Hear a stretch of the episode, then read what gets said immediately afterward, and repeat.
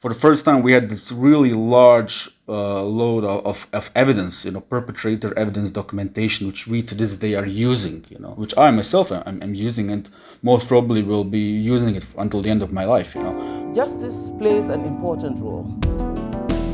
I consider this tribunal a false tribunal and indictments false indictments. Such abhorrent crimes must not go unpunished. Proceedings will be long and complex.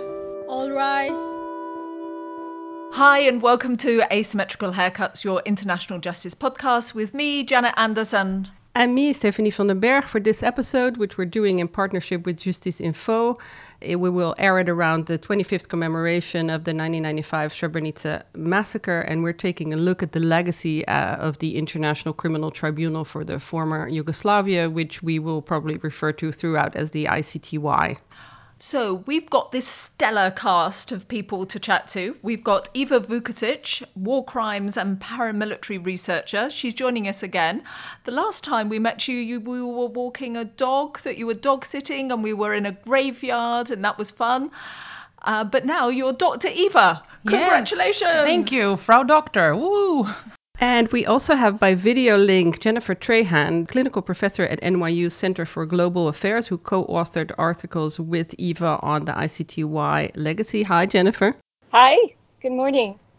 And calling in from Sarajevo uh, for the Bosnian perspective, we have Hikmet Karcic, a genocide scholar at the Institute for Islamic Tradition of Bosniaks. Hi, Hikmet. Hello. As always in these socially distanced times of video meetings, it's not necessarily going to sound as perfect as we would like to make it, but we're doing our best. So, you know, give us a bit of a break if it sounds a little bit odd. Because of my knowledge of, of the ICTY is skewed by my work here and five years in Belgrade, why don't we turn this around and don't do Stephopedia as we tend to do and do Janetpedia and tell us what we need to know about the ICTY? And Janet's looking very panicked at this point. Oh my God, what do I know? Okay, um, established in the early 1990s, war was actually still raging in the former Yugoslavia during that time. And maybe if you asked yourself what chances of success it had, you'd say, you know, little to nothing. But since then, I mean, despite the lack of detainees right at the beginning and the complexity of the cases, since then, they've managed to put on trial everybody on their list that they wanted to arrest, which is a big thing um, including the most high profile people like Slobodan Milosevic, the president of Serbia, former president of Serbia, who died while on trial, but also Radovan Karadzic and Ratko Mladic, the political and military head of the Republika Srpska. There were landmark trials held on rape, sexual violence. Um, they defined the events at Srebrenica as uh, genocide, where about 8,000 men and boys were killed. Yeah, is that okay? Yeah, that's a very fine summary. Uh, now we have the question of the ICTY legacy, and we have a kind of question that we want to ask before, which is basically how do you assess the failure and success of a court? That we're talking about legacy, but what are the kind of benchmarks? How do you, how would you look at a court to see if it's successful? Iva, let me start by saying that how do you ass- sort of uh, um, uh, assess a court and its failures or accomplishments is really a million million dollar question. And I think when the ICTY was first established, no one really had a clear idea about these benchmarks and about how we are supposed to judge these successes or failures. And since then, there has been no consensus. There is no consensus in sort of in the concerned community about what these um, uh, benchmarks or what these assessments should look like. And that I think has caused quite a lot of disagreements and quite a lot of uh, conflict as to is it a success, is it a failure, what does it mean to be a success or a failure. So I think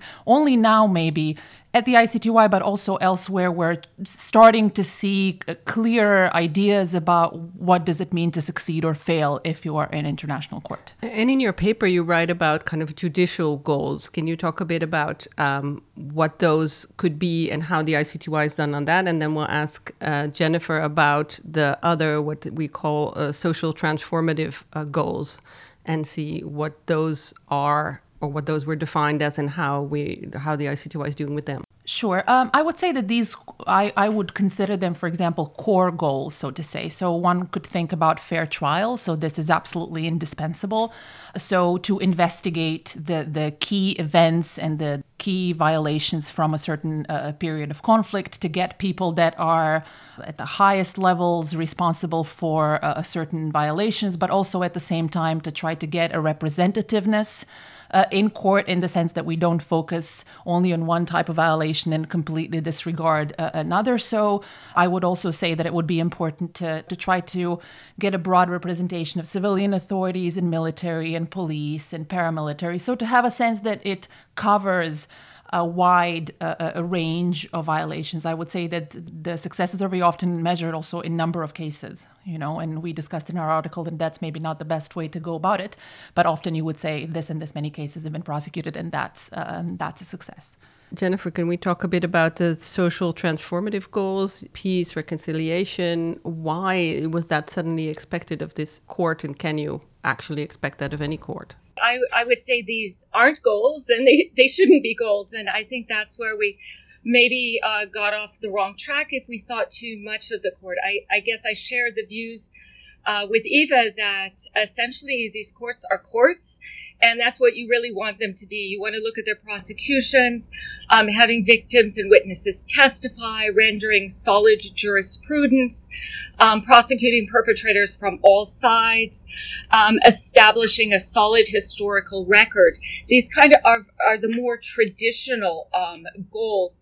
And but I think it's when we go beyond that that we get more into shaky ground. So if people think it's going to transform the political dialogue um, in the region, um, if there's going to suddenly be one shared narrative of the facts, um, no, that's not gonna that's not gonna happen.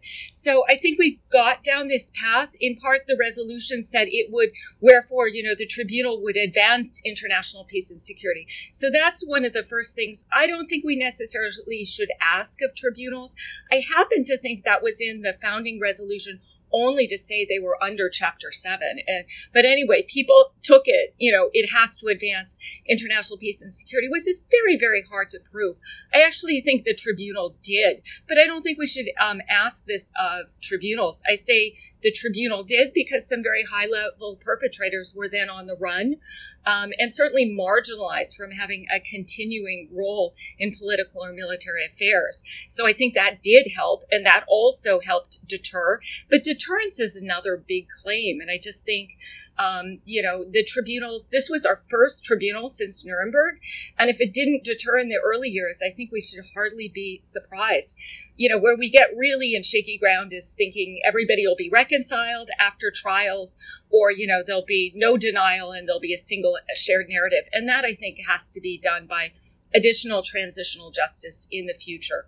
Um, you know, and, um, reconciliation wasn't in the founding resolution, but then we see some ICTY officials say, you know, this tribunal will achieve reconciliation. I think those kind of big claims should um, not be made. Hikmet, we want to also hear from on the ground in Bosnia. What what do you see as the reality of those lofty goals? What what do people on the ground actually make of the ICTY? Well, I mean, firstly, let's remember that the ICTY was formed um, two years before Srebrenica occurred. So basically, it was formed because of the crimes committed in the camps in northwestern Bosnia, which caused international outrage, and also uh, because of the siege of Sarajevo, you know, where you had sniper fire and artillery bombardment on a daily basis. So I think the, the initial crimes from 1992 were the, one of the primary reasons why ICTY was was uh, formed, and that's why Dushko Tadic was the first guy to be uh, you know tried in front of the ICTY. So uh, later on, I mean, the initial the initial uh, aim of the ICTY was to, to try for the crimes committed in 1992. Later on, after Srebrenica, then that's when the focus of the prosecution uh, shifted from from these uh, crimes from 92 into the crimes from 1995. It gave a much more, let's say, internationalized uh, character, the, the, the Srebrenica genocide, due to the fact that you know the UN was involved and you had all this other government uh, involvement and so on. Um, when it comes to, to the legacy of the ICTY, I think the, the most of the Bosnians are disappointed in for two reasons. Firstly, that um, the, the, the main perpetrators uh, who were guilty for the crimes committed, for the mass atrocities committed in Bosnia, were apprehended uh, relatively late. Uh, you know, um, Milosevic on one side, but you know, Karadzic and Mladic, basically everybody in Bosnia knew that they were hiding somewhere around here. Um, and uh, they were they were arrested quite late, even though you know most people knew that that he, he they were under the protection of the Serbian state, uh, which later on proved to be the case, especially uh, with, with Mladic in question. Um, the, the biggest, I think, um, uh, the most positive aspect of the ICTY, which the Bosnians really really cherish, is the fact that the the the the most important members of the Bosnian Serb leadership, political, military, and police uh, from from Bosnia, but also from Serbia, were for the first time in history put on trial. And this is something which I, as a Bosniak, uh, uh, really, uh, you know, respect the fact that you know after so many years of of you know Second World War persecution, survival, and so on and so forth, for the first time in history, we are able to you know, uh, according to international law and international documentation, show that certain crimes were committed uh, against the Bosniak people. Because, you know, we are in fact a small minority in the middle of Europe, so it, it, means really a, a, large thing to us that, you know, you have this uh, international legitimacy to say that, you know, genocide was committed against your people in, in the Drina Valley. So uh, that, and also the fact that uh, for the first time we had this really large uh, load of, of, evidence, you know, perpetrator evidence documentation, which we to this day are using, you know, which I myself am, am using and most probably will be using it until the end of my life, you know, writing and, and uh, according to this archival. These are archives which we, uh, if it wasn't for the ICTY, which basically sent in the SFOR to Banja Luka and to Zvornik and to, you know, other places and, and, and basically you know took out these documentations, we as researchers would never get our hands on these documents.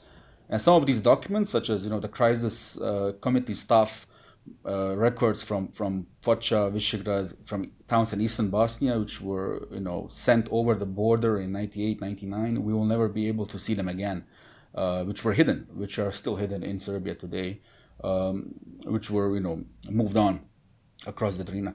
So you know some of these so these this archival materials which you know even the prosecution did not use to, to, to the maximum extent you know due to the fact that they couldn't use everything which they wanted to leaves leaves us uh, the researchers a lot of you know area to, to do but it also uh, is a very important thing for local prosecution uh, prosecutors in Bosnia to use it which they unfortunately unfortunately right now not using it to that extent uh, the, the prosecution office in, in Serbia and in other uh, in the region, you know, even less, in, even in a lesser extent.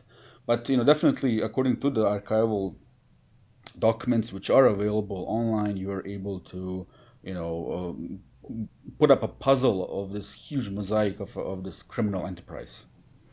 I'm gonna um, just loop back a little for the all the I'm gonna do the Stefapedia thing. Dushko Tadic was the first man put on trial by the ICTY, and he was one of the guards in one of the camps in the Prijedor area, which is um, what Hikmet referred to. Also, Foča and Visegrad are two uh, cities in eastern Bosnia which are not, but probably should be a byword for some of the atrocities that happened in the Bosnian War, and a lot of internationally, it's only Srebrenica that is known as the worst of the worst. But Visegrad and Foča are definitely high up, high up there. And um, Hikmet also referred to the Drina, which is the uh, border river between Bosnia and Serbia. So when things go over the Drina, that basically means they go into Serbia, not to be seen again. Now, in one of the articles I saw that Jennifer and Iva did together, there is a remark that the ICTY, as we, as Hikmet also referred, did a lot of high-level prosecuting and the high level of the Bosnian Serb military and uh, political life went on trial, but it's not really helping reconciliation because local actors are not put on trial. Can you kind of explain what the situation uh, on the ground is like? I, I, can start the answer, and then I'm sure Hikmet can uh, can jump in. I think there's uh, differences in how you approach cases for high level perpetrators and sort of lower level perpetrators, and both have their value in the sense that by prosecuting high level perpetrators, you say something about the state system that was in place. You say something about the systematic nature of the violence, that it wasn't just something that, you know, three guys randomly made an agreement about and then committed the violence.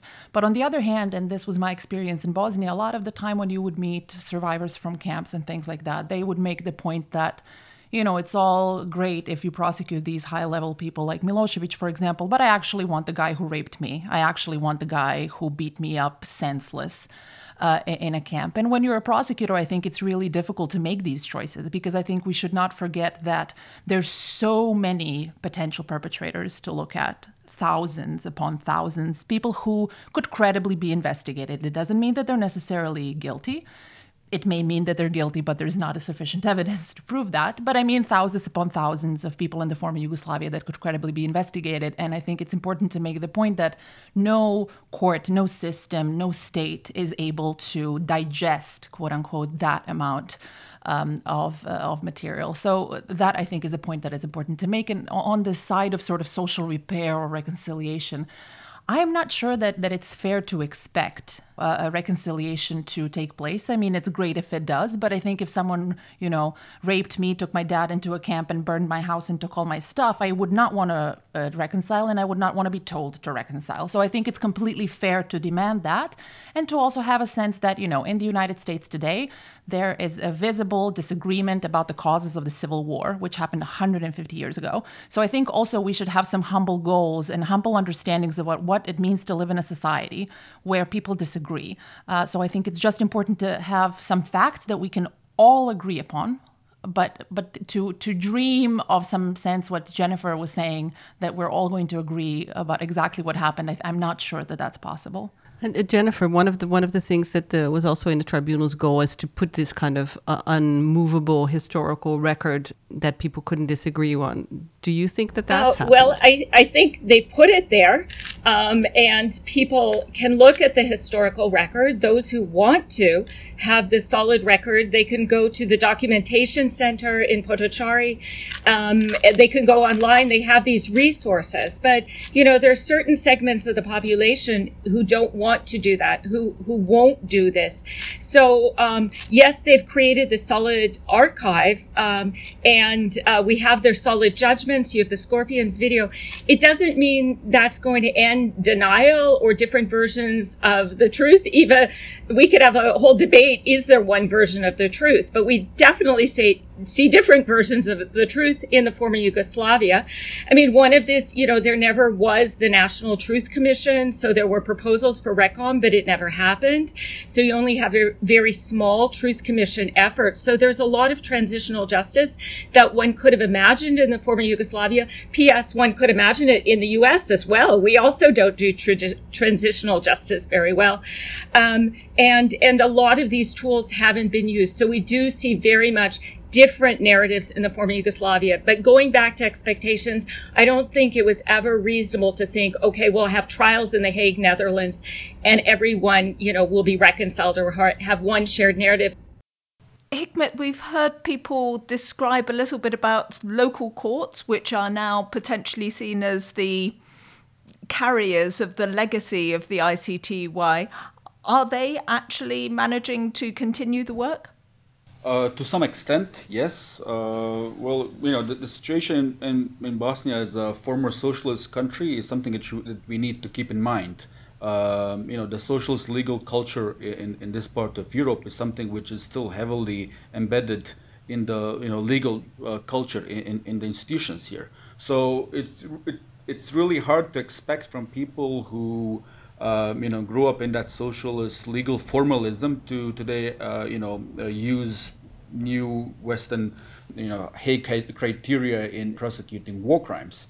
Thus, uh, if you look at the, at the, at the court of BH, which is a state court in Bosnia, uh, established by the Office of the High Representative, you'll see that, that the best track record of the court of BH was during the time when uh, international judges and international prosecutors were working there. They were voted out of the country by uh, influence from uh, Milorad Dodik's party, the Bosnian Serb strongmen in the part of the Bosnian Serb Republic, uh, uh, due to the fact that these prosecutors were not only prosecuting war crimes but also prosecuting and investigating corruption cases, which in fact was a problem which all three sides, let's call them, saw a problem with this because these were independent international uh, prosecutors who were going to uh, investigate not only war crimes but corruption charges, uh, money, money laundering, trafficking, and so on and so forth in the, you know in the whole whole entire country. So we can say that after 2012, when the last international employees uh, left, or when, when they when they kept some sort of uh, consultory status, that's when when the track record of the of the court of BH you know started going slowly down. But nevertheless, these local courts have a really good uh, number of cases, which, which did. Again, it all depends from, from prosecutor to prosecutor, from judge to judge. There's no uh, one defined, let's say, you know, line to say that you know every, everything is good. You, it's all individual cases based on individual prosecutors who, who are prosecuting the crimes. Uh, and definitely people with the most experience, people like Ibro Bulic, who, who was the first man to prove the genocide at the court of BH he's he's a man with, with integrity and with a long uh, you know uh, track record of, of, of war crimes cases for the last you know 25 years. So it all depends on, on who who is there. And you know just to add on something which which Eva was saying earlier, of course the the main issue with local people here is that they want the main perpetrators who they know to be prosecuted. You know, so you know if you ask a person from Foča who uh, Radoslav is, uh, they wouldn't know because he was in Krajina, you know, he, was a political figure in Krajina and so on. Even people in Krajina most probably at that time in 92 did not know who Brđanin was, but they definitely knew who Duško Tadić was in Kozarac.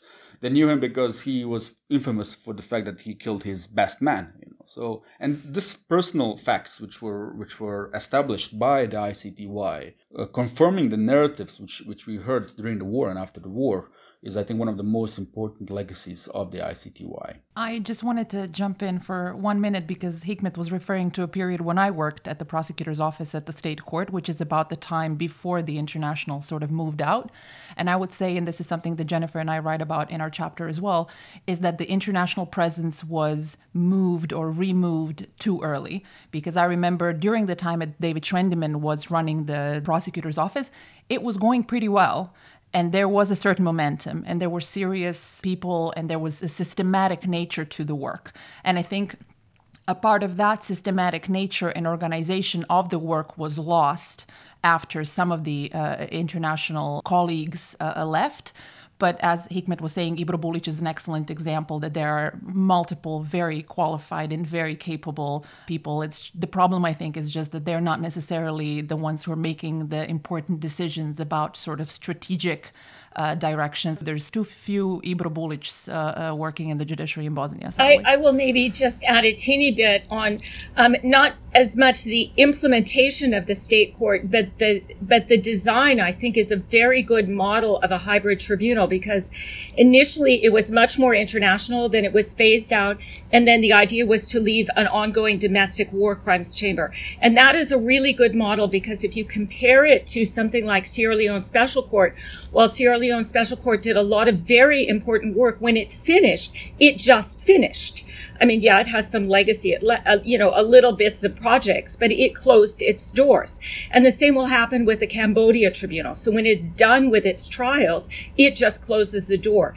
But the advantage of the state court design, maybe it didn't work as perfectly as it, it should have is that it's an international hybrid that phases out to less hybrid to no hybrid and an ongoing war crimes chamber and then cases can be done in the future. And there's so many cases left to do that this is very very important. It just needs the support um, that it, you know required to continue this very very important work. But it's it's a i think a really ideal model for hybrid tribunals that we should consider in other situations where they are set up talking about other situations, one of the reasons I was really, really wanted to do this podcast, also for the 25th uh, Srebrenica commemoration, is because we've been doing a lot of this Rohingya genocide case at the International Court of Justice, and we met all these activists. We have a podcast with these uh, Rohingya activists who are all fighting to get this case uh, of genocide and fighting for accountability. And I keep thinking of Bosnia, where the state where there's the most transitional justice efforts thrown at it at the past 20 years and I was thinking at some point of doing a joint podcast with these Rohingya activists and maybe Srebrenica activists. But then I thought, those poor Rohingya people will be so discouraged because Bosnia is, you know, so much effort was thrown into. Every kind of transitional justice instrument known to man is put into Bosnia and, and where are we now 25 years after with Srebrenica? What can a court really bring in a situation like this?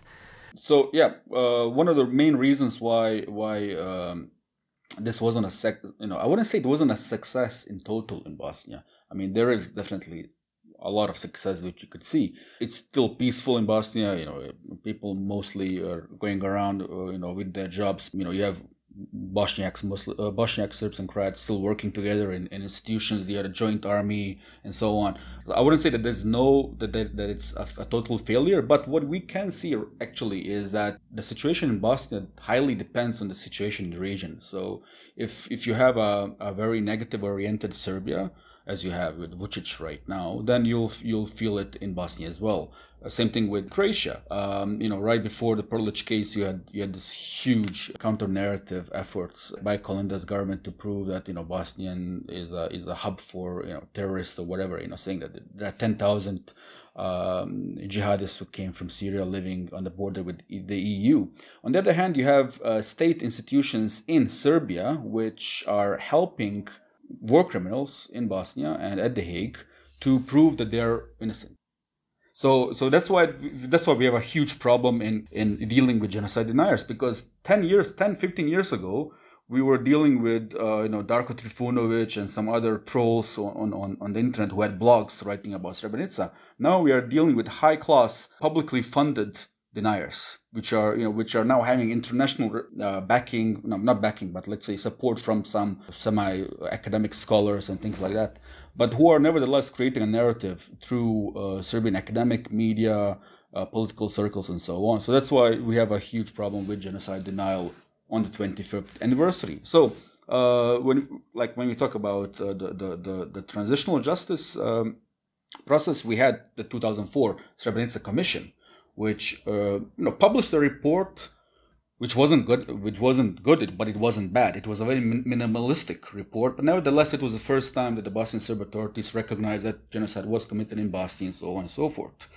But however two years ago the, the, the bosnian serb assembly annulled this report. So everybody in the assembly except for the bosniaks and the croats voted to annul the report. So this report is now uh, deleted, and now they, they have formed a new commission made up of international scholars, semi academic scholars, to investigate the truth of Serbian suffering in Srebrenica, but also to create a new narrative, a new commission for the, the siege of Sarajevo. So these are the two main uh, narratives which they want to change in in in uh, in international academia: the the narrative that Sarajevo Sarajevo was under siege, and the narrative that genocide was committed in Srebrenica. These are funded by, you know, supported, funded, and supported by state academic, political, and media institutions.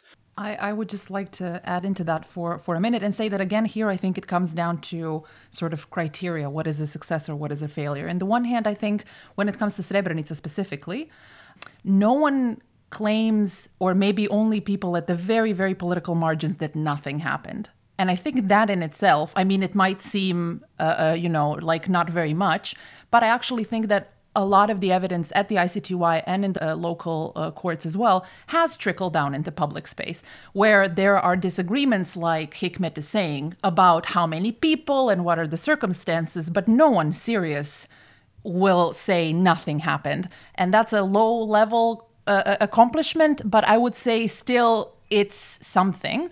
Uh, what frustrates me, on the other hand, is that anything that is in Srebrenica or maybe Prijedor, no one knows about really. And there were at least several dozen municipalities where we should know a little bit or we should talk a little bit about. Uh, so I think that's a little bit something that I would like to see change maybe in the in the years that come. Maybe I can just bring the discussion down a little bit just to one small question, which is that that people actually survived Srebrenica or those who were close to those from Srebrenica, what do they actually think about what the tribunal has achieved? I think in, in, in regard to Srebrenica, most of them are quite happy with, with how the, the Hague Tribunal you know, dealt with the whole uh, Srebrenica case, especially with the fact that you know the the main perpetrators from the Zvornik and Bratunac brigades and from the Drina Corps, plus, you know, Karadzic and Mladic, were convicted for, for Srebrenica. I think the mo- most of the disappointment comes from people from elsewhere. So you could see in, the in the you know for the genocide charges being uh, not not passed for uh, you know Rogatica, Kotorvaros, and, and other towns, which uh, you know really saw this huge uh, genocidal campaign in 1992. I think this was the the biggest uh, disappointment by by uh, by, by the survivors from these other towns. And there's another thing we need to keep in mind regarding Srebrenica, which I really often want to want to emphasize. The people who were who were inside the enclave in 1995 were not only people from Srebrenica. Srebrenica enclave was a safe zone for Bosniaks from the whole eastern Bosnia. You had people from 13 different municipalities. So in some sense, these people are uh, are happy that their 1995 uh, uh, crime was recognized. But I have friends who, who survived the Bratunac camps in 1982, Zvornik, Visegrad, and so on. And, and so they, they, are, they are double survivors basically. People survived, you know, crimes in 1992, ran away from Visegrad, managed to escape, came to Srebrenica, then survived the fall of Srebrenica. Uh, so in some sense, they are satisfied that the 1995 events are, are recognized, but then they ask the question, what about 92? And they have the sense that the 1992 events are in some way uh, you know, sidelined. To wrap, not, it's not a discussion that I think we can ever really wrap up. Um, but we've learned that benchmarks are really hard to set. Uh, the international community likes to aim very high and not be very practical about what it promises, and that in terms maybe of judicial successes, there are some successes, but still on the ground, it's very difficult um, to see those successes and also to kind of think about can a court really ever satisfy victims? I had this lovely quote, and I think in an article that Jennifer did, where they had Geoffrey Nice, where he said, "A court is not meant to reconcile." People. Like if you if you take somebody to court over a robbery the court is not meant to reconcile the robber with the person who was robbed. It's supposed to be a, legal process and, and why we are thinking that it's something else is is, is amazing. So I want to thank you all very much for giving your views and giving uh, also Hikmet an idea of the situation on the ground and what people in Bosnia think. But we don't let people go just by asking them some normal questions. We also ask them some other questions, don't we, Stephanie? Exactly. We usually have three asymmetrical haircuts questions at the end, which Jennifer, I know you like to be prepared, but I didn't send them to you because the idea is that you answer spontaneously. Uh, but first, uh, this is something you can probably jump onto. What did we miss in the discussion? Well, I think uh, we can also add maybe the historical perspective. I mean, ICTY had this tremendous challenge that after Nuremberg and Tokyo, like we had no tribunals. Like we just didn't do the field of international justice. So it was really our, you know, our, our test case. How do we do a tribunal? And given it was the test case, I think it did remarkably well. We, you know, no one knew how to do any of this. And now it has set a model. And now there are many other tribunals. And I think in the historical perspective, it gets tremendous credit for the field of international justice. This is why the Rohingya victims are demanding justice because they've seen it is a possibility. Anything we, we left out, Iva or Hikmet? I would just like to say that I would like to continue this effort in the practitioner community and in the academic community to start uh, uh, really systematically studying successes and failures and then try to really uh, uh, use that in the efforts in the future, for example, in the case of Syria or in the case of uh, Myanmar. And also for uh, skeptics, um, I would say that you know it might not be perfect, and for now the Rohingya, for example, don't seem to have an avenue uh, for justice. But you know there's no statutory limitations, and there's nothing to say that in 10 or 20 years things may look differently. And I think the ICTY shows us that as well. Hikmet, do you have anything that we should have uh, addressed that we didn't? Uh, I think in some cases we need to, you know, uh, keep in mind the political actors and situation at that time when the ICTY was being formed. I mean, uh, I don't want to be a pessimist, but imagine if Putin was in power in 1983. I, I have, I mean, I, I, don't have any faith that the ICTY would have been formed. Uh, it was the, the fact that Russia at that time was quite uh, weak, and you know, with the whole Cold War, Iron Curtain falling down, that you know they didn't really care much about what was going on in the Balkans. Whereas today you have a totally different different situation. Um, another thing, we we uh, you know what what Iva and Jennifer said earlier, the the the the amount of uh, work which is being done um, and currently, I mean, uh, by the no, uh, local national courts. Uh, Myanmar not so much, but in, in Germany we had uh, a few cases of, of Syrian victims who, who you know similar to and this is fascinating similar to the Dush, Duško Tadić case uh, in 1995, a victim recognized Duško Tadić in the streets of, of uh, Munich, and she, she reported to the police. So that's when they got the idea, let's arrest uh, Duško Tadić and Nikola Jorgic and the other cases. So similar to this, uh, Syrian uh, uh, victims uh, recognized their torturers from, from prison and, and you know, um, uh, and now we have a persecution of, of, of, people responsible from the Syrian regime. So I think the, the use of these national courts are something which apart from the ICC, are going to be the future of uh, international criminal justice. And another question that we like to ask well, actually, we're changing the question. You might have had an earlier version, Iva, when we asked people, what do people get wrong about your jobs? Now we're going to ask everybody. Let's see whether we get any answers.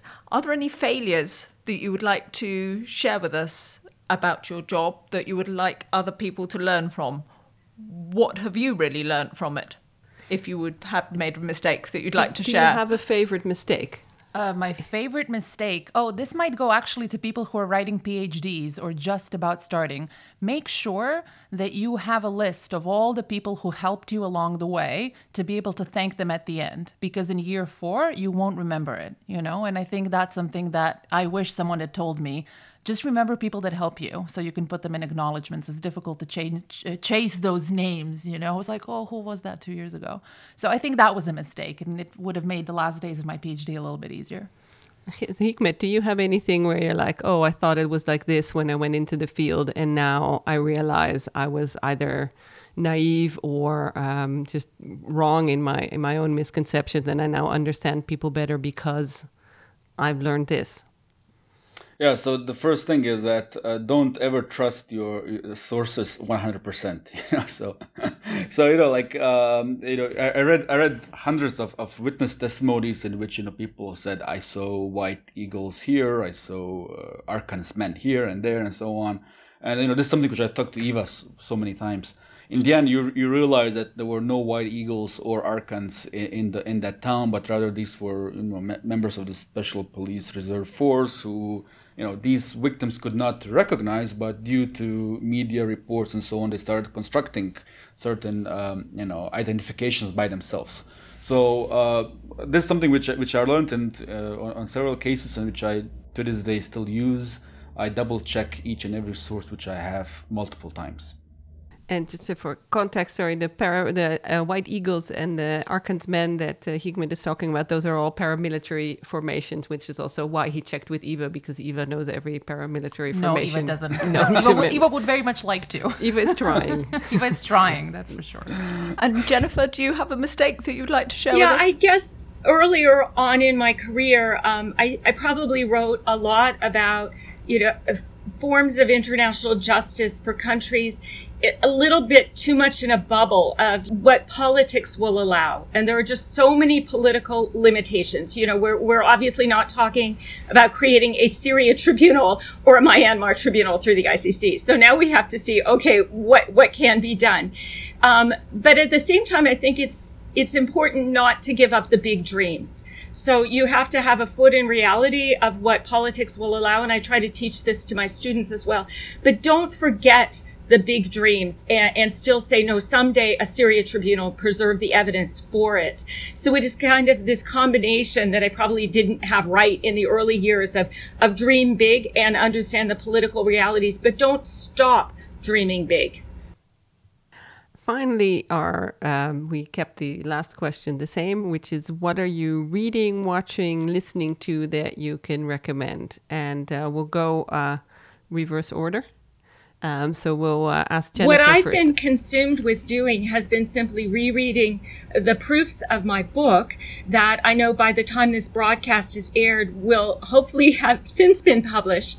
Um, and it is entitled Existing Legal Limits to Security Council Veto Power in the Face of Atrocity Crimes. And it's coming out, I, I hope, in late June by Cambridge University Press. Great. Well, we'll look out for that. And what about you, Hikmet? Uh, there, are, there are two things right now which I'm reading and, and watching. Firstly, I, I love reading uh, local judgments, so I have a huge, uh, you know, stock of, of localized uh, local judgments from courts. I'm reading them before bedtime. And the other thing is I'm watching currently a BBC uh, series called the Salisbury Poisonings, which are about the FSB poisoning of, of, of a former FSB double agent and it's quite good. So you know, I'm, I'm still in the process. I've passed first season, episode three. And uh, Iva. I'm going to re- uh, recommend something that I've already read a while ago, but I think it speaks to uh, really well to our discussion today. Uh, so one is a book called Some Kind of Justice by Diane Orentlicher. I would say one of the best things that came out on the ICTY. She systematically goes through many of the issues that we were talking about today. So for anyone who is interested in this kind of stuff in more depth, I really recommend that book. And another thing, also I watched it a while ago, but I think it's really great and I would recommend it. It's a Netflix documentary called Devil Next Door, and it's about John Demjanjuk. And I think it's really well done because it goes far beyond the story of Demjanjuk himself. Uh, it uses a lot of archival material, but I think it raises deep, important questions about the nature of prosecutions and the limits of trials and, you know, the, the limits of what can be accomplished by this endeavor at all. Um, and I think for anyone who is interested in this, I would really highly recommend it. Well, thank you all so much for taking the time out and all these different technical things that we're making you do um, in Sarajevo and in New York. So thanks very much for talking to us. And we will keep uh, having this conversation about what international justice means, uh, what it means to victims, what it could mean or actually does do.